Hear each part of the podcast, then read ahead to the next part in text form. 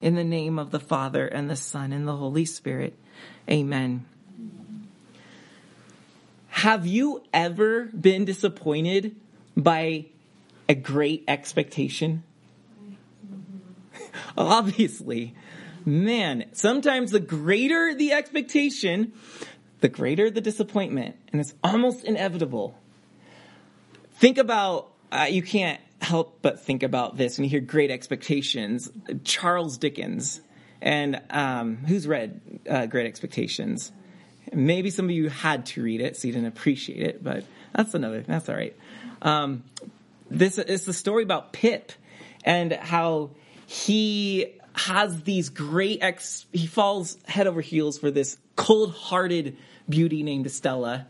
And he has these expectations for himself to become a gentleman so that he can get her notice and then to marry Estella.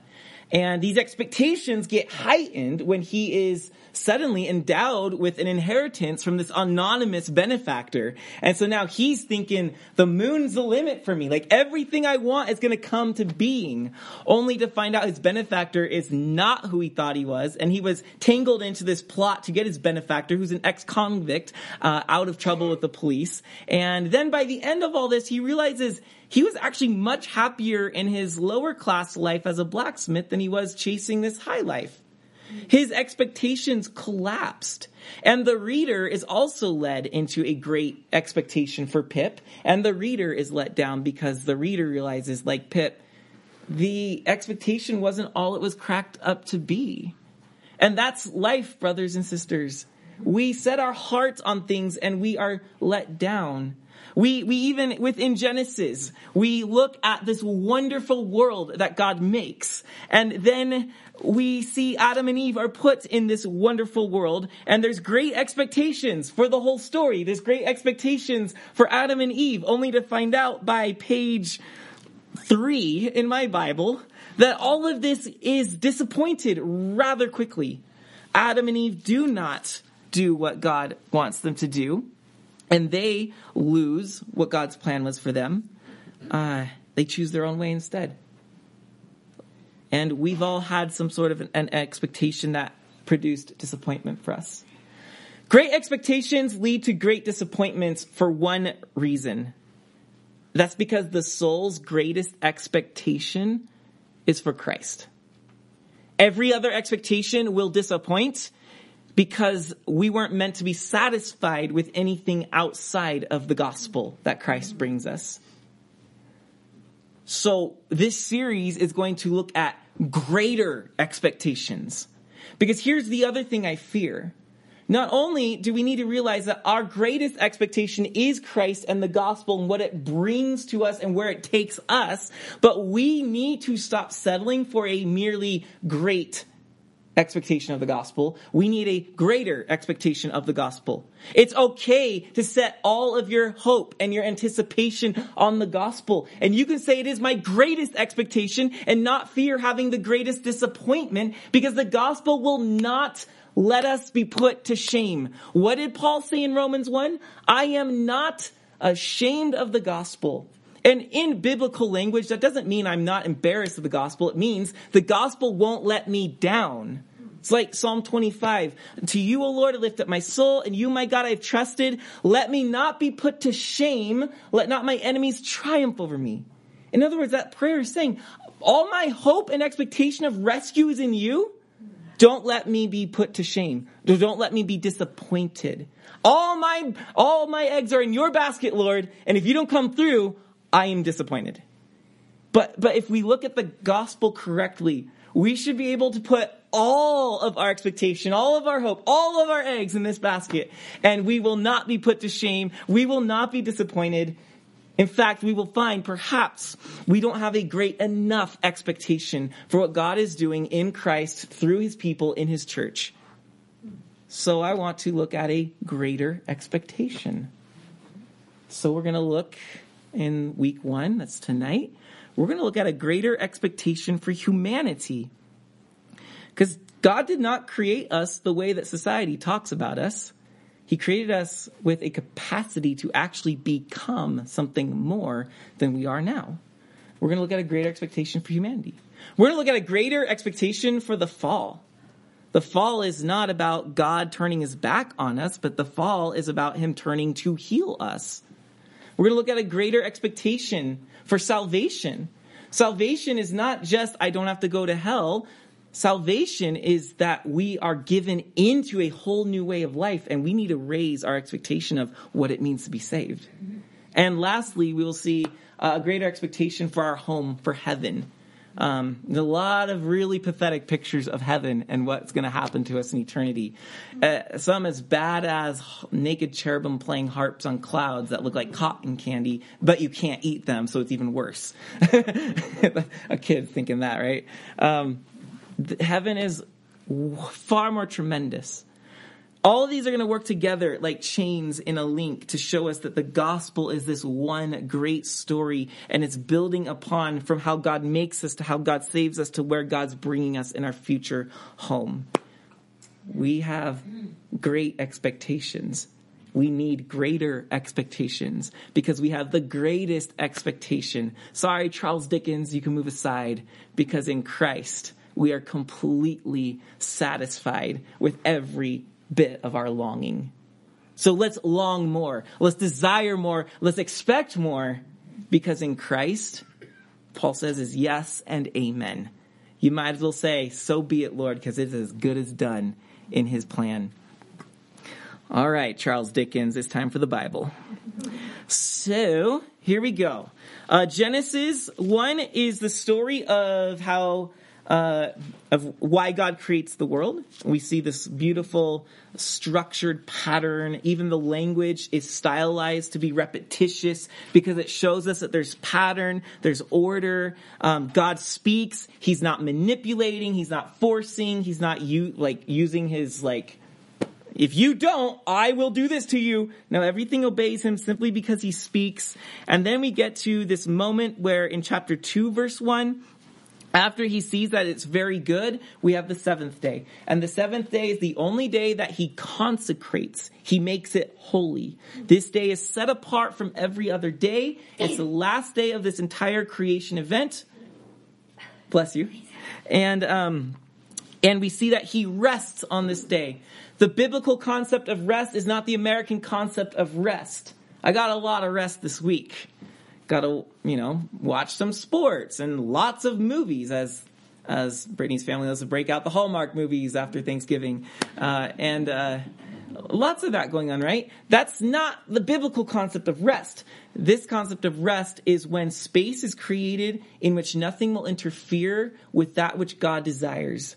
And in this context, and in the whole Bible's context, God desires communion with every one of his creatures. And the Sabbath is a place of rest because the Sabbath is where this communion happens. So this is why he creates the world.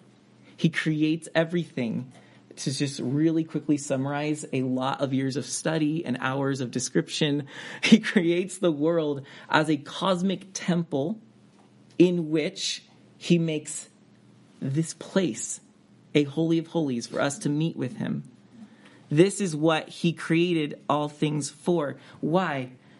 Because he wants to share that with us. Why?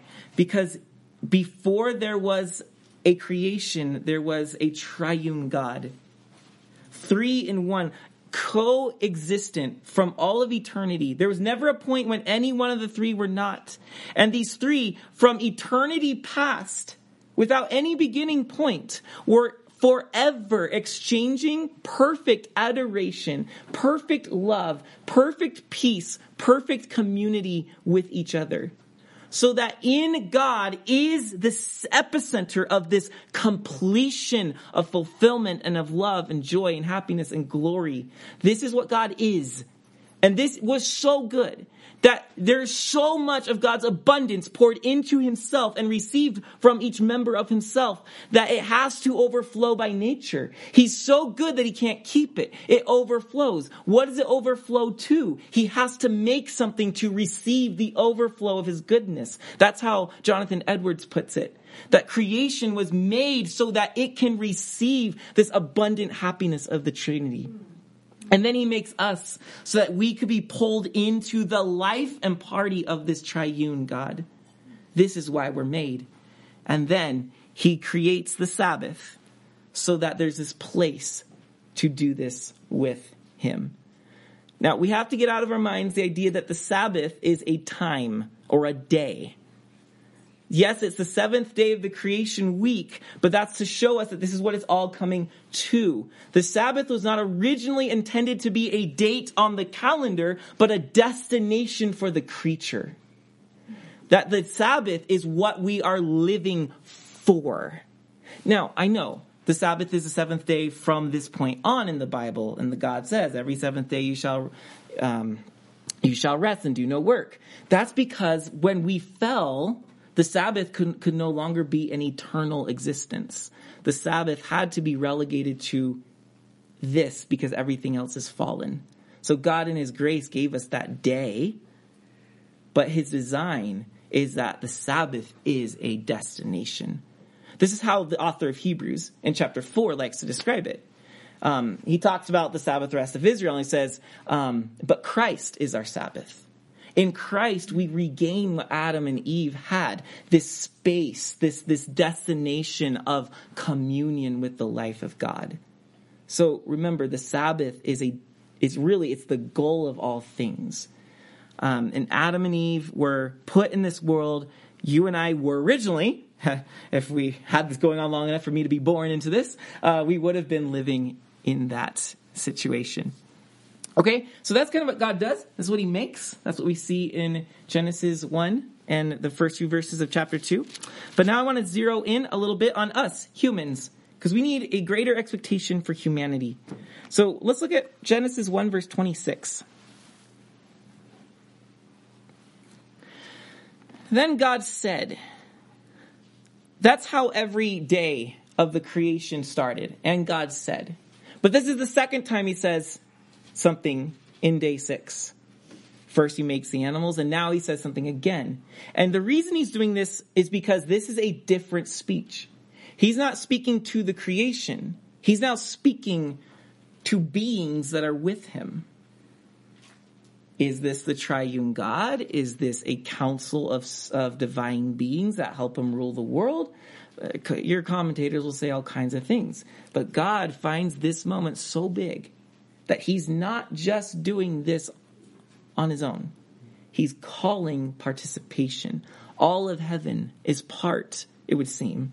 I'm just taking a guess. All of heaven is part of what he's about to do. So God said, Let us make man in our image, after our likeness, and let them have dominion over the fish of the sea, and over the birds of the heavens, and over the livestock, and over all the earth, and over every creeping thing that creeps on the earth. So much obviously can be said about this so called image of God. He makes us in his image. So much has been written. Um, but I want to make this real simple by mostly focusing in on one aspect of what it means to be made in the image of God. This is not the only way to look at it. It is, though, an important way, uh, and it's the one I want to highlight tonight. I think when we read that we're made in God's image, it includes the other things we read. To be made in the image of God includes to be in his likeness and to have dominion or rulership over creation. But I want to touch briefly on what we mean by those three things and then zero in on one of them. When we say that we are made in God's image, we need to understand how the Bible talks about the image of God. When you get to Colossians chapter 1 verse 15, we read that Christ is the image of the invisible God. So, now that we have a fuller revelation with Christ having come, we can look at Genesis and say, how should we understand being made in the image of God? If Christ is the image of God, what does that mean about humanity? It means that we share something inherently right there with Christ. And is it possible that rather than God making humans and then one day saying, well, golly, we got to save them. So Jesus, go down as a person. You got to take a body and we'll model it after the bodies I made for Adam and Eve. It, it, that's possible. Or is it maybe more likely that God has always had a body in Christ? the manifestation, the physical form of God. That as God is walking with Adam and Eve in the garden, we see in chapter 3, uh, don't remember what verse, I think verse 10, we see that he's, that he walks in the garden. Do they see him? Do they hear him? Can they engage with him? And if so, then how except through Christ? John himself tells us that no one has ever seen God except through Christ. He has made God known. If no one has ever seen God, then the only people who have seen anything of God were seeing Christ embodying God's revelation to, say, an Old Testament prophet like Jeremiah or Samuel or Moses, even. If, if all of this is how we should understand it, then this is wild in that God did not make Christ's incarnated body after Adam and Eve. Rather, he makes Adam and Eve's body based on the enfleshed Son of God. So that when he makes us in his image, it means we are made like unto Christ's image, which Adam and Eve would have shared something with. But then we fall, and we must regain that image, of course. Uh, that's that's perhaps what we can mean by we're made in His image. But now the other two parts which help flesh out what it means to be made in the image of God is um, notice it says that we uh, are given dominion over the fish and the birds and every creeping thing and livestock. Um, he gave us rulership. But in our cockiness, humanity can think that, oh, he gave us rulership. We inherently have this power. God gave me power. So we can go and do whatever we want to his creation. When actually what we will see in the story, which we're not really going to examine tonight, but if you read Genesis, you'll see, uh, no, Adam and Eve actually can't rule much in their own power. Their power is dependent upon and received from God as they commune and share life with Him. God is the creator and the ruler. He gives us the ability to rule, but we must receive this and learn this from Him. When we want to do things our way, things don't work out. And what we end up seeing throughout the Old Testament is that humanity does not rule over the creation very well at all. Actually, there moments when the land and the creation itself seems to have more control over humans and kicks them out. There's a famine. We can't do anything about that. We got to move. the creation has more control over humanity than humanity has over the creation. Now, of course, technology has kind of manipulated some things, but step back and recall this from a spiritual perspective. When someone is given over to alcohol, they are not ruling creation, but creation is ruling over them. When someone's given over to sexual perversion, they are not ruling over sex, sex is ruling over them. And sin is the reverse of God's making us in his image. We're no longer capable of ruling anything, but we are now mastered. And this is why in Romans 6, Paul talks about through baptism in Christ, we are given dominion over sin. Because sin has previously had dominion over us. And then third, so we're made in the image of God, we're made to rule his creation, but we're also made in the likeness of God. In the likeness. Now, I'm going on the authority of our earliest church writers, our church fathers, who, as early as the first century, or in the early years of the second century, um, were saying that the likeness of God meant that we were to grow up to look like God. So, this is interesting to me.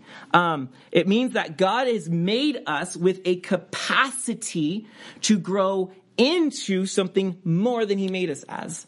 That if we're to become like God, either God makes us just like him, and we have, we've reached the ceiling, and Adam and Eve are sitting there in paradise going, cool, we've reached the highest existence. Now what are we going to do? God's like, enjoy it. It's like, okay, we enjoyed it for eternity. Like, uh, what are we going to do? Or to be made in God's likeness means that we're made with the capacity to grow more into his likeness. Well, that makes a little more sense, and here's why. How can a created being ever be completely like the creator? There's an infinite gap, always and forever, between creature and creator. And the creature may continue to grow in the likeness of the creator, but the creature will never reach the same parallel plane as the creator. There will always be a gap. And even when that creature looks infinitely more like the creator than it ever was, there is still an infinite gap between creature and creator. Which means that to be made in likeness of God is a capacity to continually acquire likeness to God and never have it all. If that's the case, then when Adam and Eve are made, they are made not high and perfect, but they're made with humble origins with every ability to grow and grow and grow and grow. And every step of growth is exciting for the creature. I've never been like this before. I've never been this close to my creator. I've never been able to understand this is the life of the Trinity. I feel more joy and happiness and completion. And every stage is more exhilarating and there's no end to these stages for the creature. What would have been? This is what we mean, it seems, that we're made in his likeness. Frederica Mathewes-Green, the author of our home group um, book, but this is another book she wrote, she says it like this um, That was God's plan from the beginning. He created us in his image so we could bear his glory, just like the humble desert bush bore his fire. He placed Adam and Eve in paradise where in humility and obedience they would be able to grow in oneness with Him. So, how does this happen? God sets up two trees. Hey, tree of life, you want to commune with me?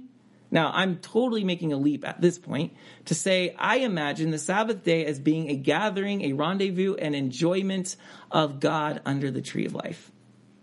And from there, ruling the creation and ruling the creation and bringing something back to God, saying, Look what we did. And God's like, Well done. And you eat from the tree again. It's this in and out movement of serving God's creation and bringing Him praise and this tree of life. And as this happens, you're sharing in Him and you're growing in Him.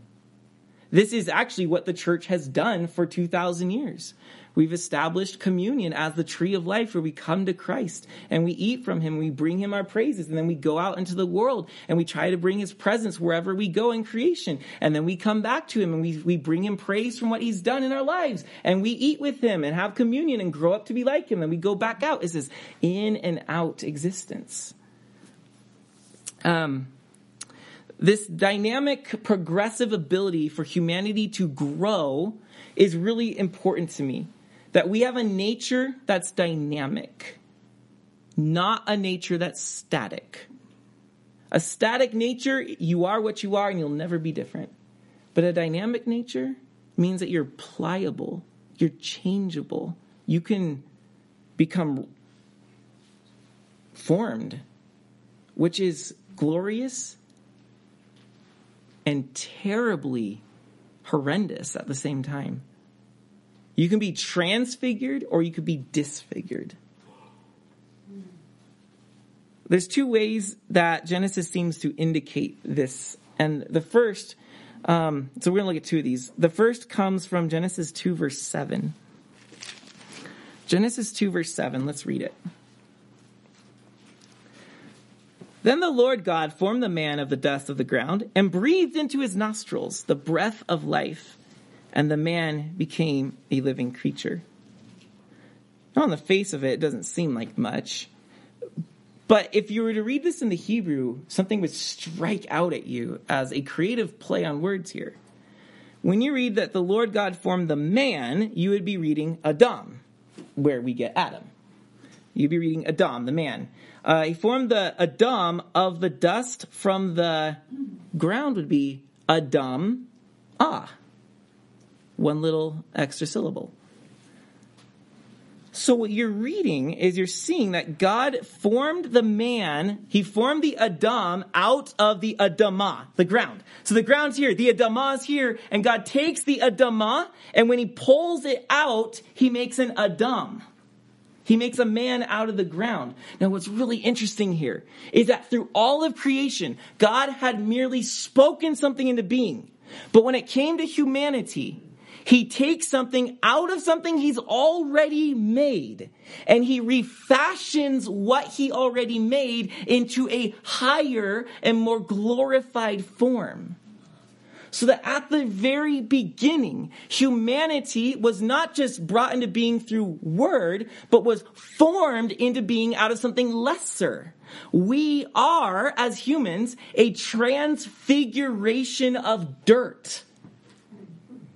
Which says from the beginning, God has given us a nature that can excel into higher gl- levels of glory. So that when Christ comes on earth, he looks just like another Adam. But when they go to the Mount of Transfiguration, they get a glimpse of what the human being will become. The transfiguration, they're being refigured, trans being a higher form of figuration. In Christ, they see what we will become as we continually follow and commune with Him. Adam and Eve are transfigurations from the beginning. And it is our nature to be able to continually be transfigured in the hands of the Creator. This is how we were made, it's what we're made to do. I want to share with you guys what um, this tremendous lecture, I can share it with you if you want to know about it, but this is what it said.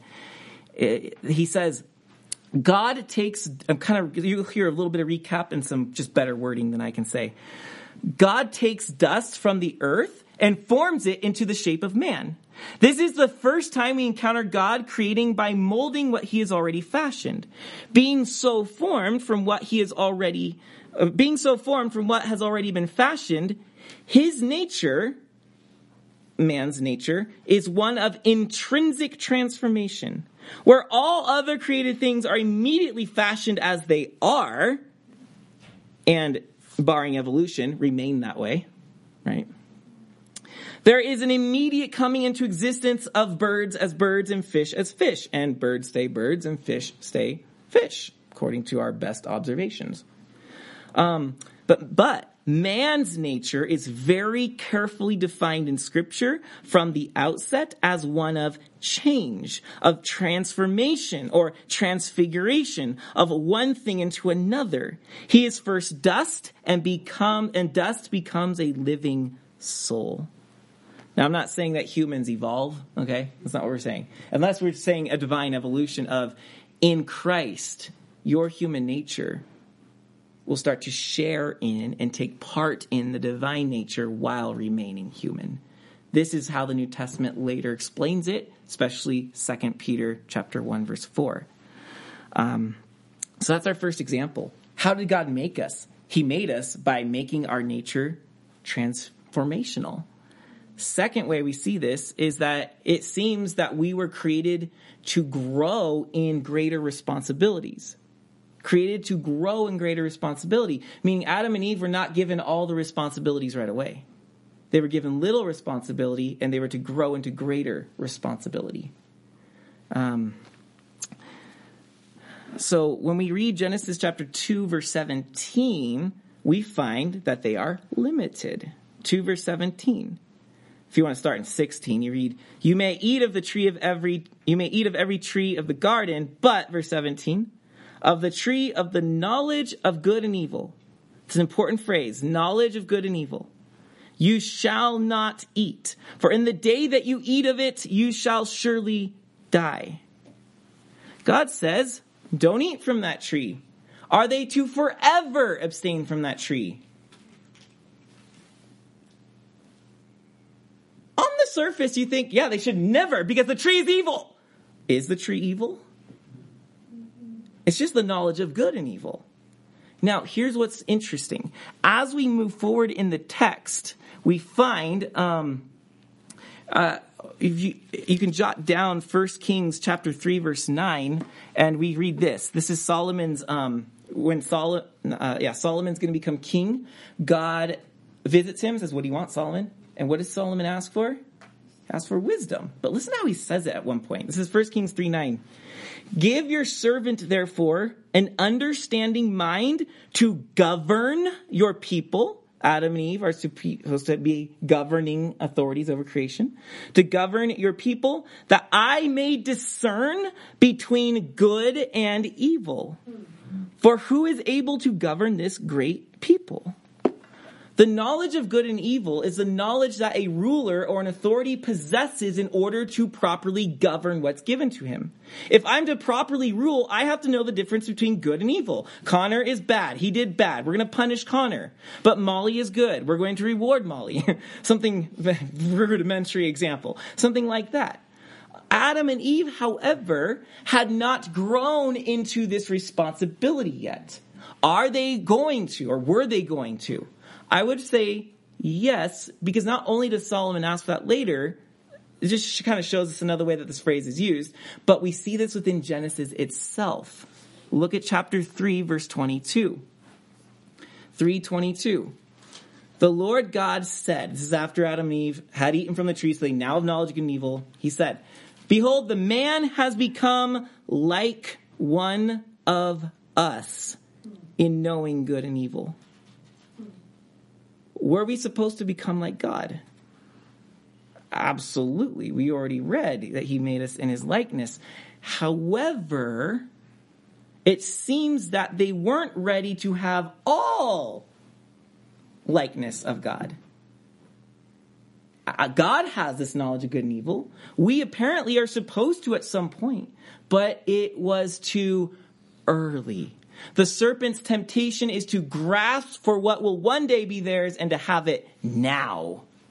That's the great temptation that we all face in many ways on a day to day basis, grabbing what we want now.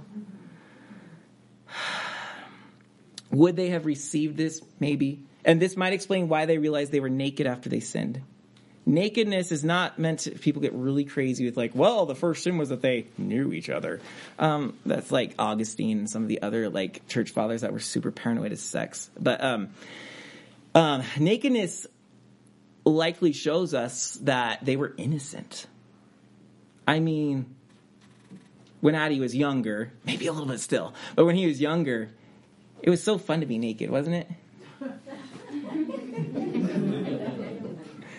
you know, not in front of everybody, not at least when he got to a certain age, but yeah, like I, I could tell you stories about my brother and I, and we're boys. I don't know, but yeah, we're just streaking through halls naked and just having a good time. Um, um, because children, and that's acceptable to a child. Like we don't judge a child for running around enjoying themselves naked. But if I saw a grown human doing that, right, we all have questions. so one of the things that this may indicate is that there's an innocence to Adam and Eve, that they're still in their infancy of development. They realize they're naked because they now have more knowledge than they're meant to have. It's like when you give a teenager a smartphone. um, I'm not kidding. Like, that is more knowledge and access than that age should have. Um, we have to think through growing and developing the way God wants us to. And Adam and Eve went too fast. Um, now, because they have a nature that's dynamic and can grow into God's likeness and have more responsibility, we see that the reverse is dangerously also true. They chose to go against God's way, and their dynamic nature changed, just not for the better. It changed for the worse. And so that leads me to closing with two implications that this concept of a dynamic nature leaves us with. We are to have a greater expectation for what it means to be human. And that means that we have a nature that grows and moves. You're not stuck. So if God created us with a dynamic nature, this means that we are not enslaved to static identities. Mm-hmm. We are not enslaved to static identities. Mm-hmm. And this is really huge in our current day and age. Mm-hmm. Everything about our lives, um, all of us, but especially for young people who are growing up into this world we created, um, but everything in our lives is tailored toward express yourself, create your identity. And so uh, social media platforms and the way that we exercise freedom of speech, the way we use it now, it's all meant to, to be this vehicle to declare, this is who I am. See me, approve of me, like me. The problem with this is that now we have people that are getting to the point of, this is who I am. Don't challenge me. Don't say I might change or grow.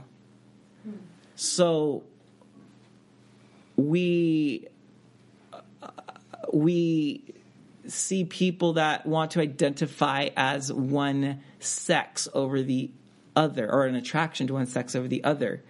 And we say you shouldn't that's not really the way it should be. And then like well man i was born this way. Okay. But that saying is declaring you have a static nature and no one can change the way i was born nor should anyone try, because now that I've realized what my static nature is, I've reached my highest form. And for you to try to change that is to tear me down from my highest level of existence. The same thing goes with gender identification. The same thing can go in lesser forms of the way we try to practice our social posturing. I'm a Calvinist. Um, you might be right now. But one day you'll grow up and I'm just kidding. Um, you, you might change. You don't know. But see, one of the problems the church has with our divisiveness over doctrinal things is we don't, we, we, we, we, we like to posture ourselves as this is what I am. Uh, this is what I'm into. This is who I am. And we don't realize that, you know what? I'm a dynamic creature and uh, I shouldn't lock myself that way. Mm-hmm. Uh, the other one that we're in danger of too is that we've kind of caught onto the world's tendency to declare their static nature, and so we've kind of Christianized that. So what we do is we say, "I was like that, but Jesus came in my life, and now I'm like this." Wait, is everything that clean? Is there really a I sinned this way, now I don't sin this way? Because this is why we're being called hypocrites because that's our story. But this is not the reality of our story. The reality of our story is that I was this way, and yeah, there might have been a lot of help initially through the grace of God that I never had before, but I am still outgrowing these things. And if I and if you are honest, we may be sinning this way a lot less, but you are still pulled to it, even if you don't do it. The dynamic nature of the human is that we are gradually becoming more like Christ and less like the sin the devil held us in. The Christian must be careful that we don't posture ourselves as static. Well, no, no. Jesus has saved me. I am saved. And that's it. So when somebody says, um, you seem a little bit too obsessed with yourself and not loving others enough. Whoa, dude, grace, I'm good. Like, I'm going to heaven. Okay.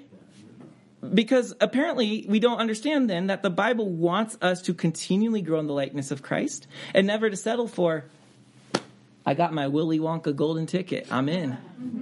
Um, no, no. We have a dynamic nature. And you may be saved. We're not going to question that. There, no one should be the judge of that. But if your nature is dynamic and you're just like smug with where you are, well, you're still going to change one way or the other. And unless we have the Christian disciplines and way of life drilled into us, we're going to pick up another pattern that's trying to drill its way into us.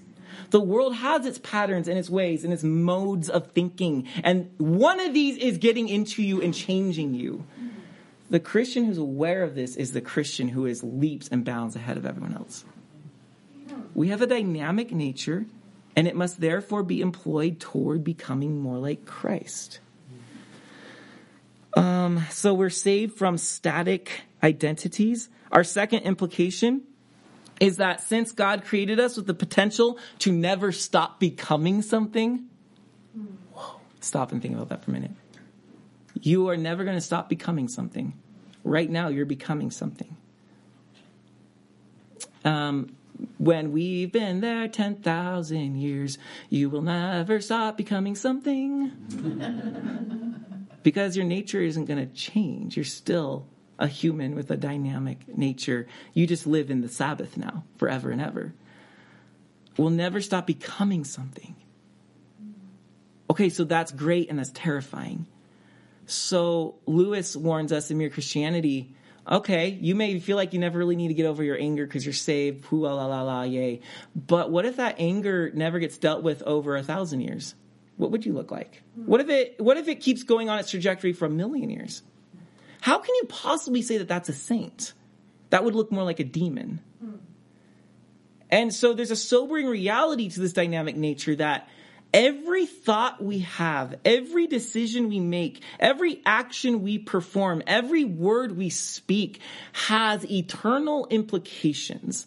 That's not to say you mess up and now you're eternally never going to forget it. That's not what we're saying. It's that this is a baby step that could, if this baby step continues a million times, have eternal implications. And so um, we'll explain this more, so this scares you. Just hang in there because we'll get to this in week three. But there is a way that has been summarized. What a dynamic nature leads us to is either one of divinization or one of demonization. By divinization, we don't mean you become a god, but it means that you're becoming more like your god. And demonization, not that you become a demon, but that you become more like a demon. And you're here, like the Old Testament says it in its own way, like this put before you are two paths. Choose life that you may live. Mm-hmm. Our psalm tonight was about two paths. One prospered like the tree in Eden, and the other became like chaff and was blown away. We are eternally becoming something. Where are your actions, thoughts, words, and choices taking you? Now, Christ is merciful. He gives us grace. The Holy Spirit is here to lead us. He will protect us from making tragic error. And if you don't listen to the Spirit speaking to your heart, hopefully you're part of a church that loves you enough to say, you really need to get your act together. Let's pray for you. Um, because he's given us all kinds of measures to prevent us from becoming like the devil. But so this is how it changes my life. It's not, I know I'm holding a grudge against someone. But I, I ask God to forgive me, and He forgives me. And then we wash our hands and move on. Whoa, wait a minute. If I have a dynamic nature, though, that grudge is going to get really problematic within a few years' time. Like, think of that metastas- metastasizing. What's the right way to say that? Metastasizing. Thank you, our health experts over there. um, yeah, that's that's that's that's sobering. And so, this is not to say all right, church, it's all about works. Get your works together. Um, it's not. It's about the grace of Christ. But what I've found is that my actions are choosing either to side with the grace of God or to side with whatever comes into my own head. So we have a choice to work with God or to work against God. And these have important implications as we go through this life. Let's close with this quote by C.S. Lewis. This is from um, um, The Weight of Glory. It's at the end. I never forgot this quote, and I think he says some of these things in such a way it'll just stick in your brain. Probably better if you're reading it, though, but you can hear it. He says, It is a serious thing to live in a society of possible gods and goddesses. And again, he's saying this in the way of you become like God. So it's a serious thing to live in a society of possible gods and goddesses. To remember that the dullest and most uninteresting person you can talk to may one day be a creature which, if you say it now, you would be strongly tempted to worship. Or else a horror and a corruption such as you now meet, if at all, only in a nightmare. So the potential is extraordinary saying. Then he says, there are no ordinary people. You have never talked to a mere mortal. Nations, cultures, civilizations, these are mortal. And their life is to ours as the life of a gnat. But it is immortals whom we joke with, immortals whom we work with, marry, snub, and exploit. Immortal horrors or everlasting splendors. Lord Jesus Christ, our God, have mercy on us and save us, for you are good and you love mankind. Amen.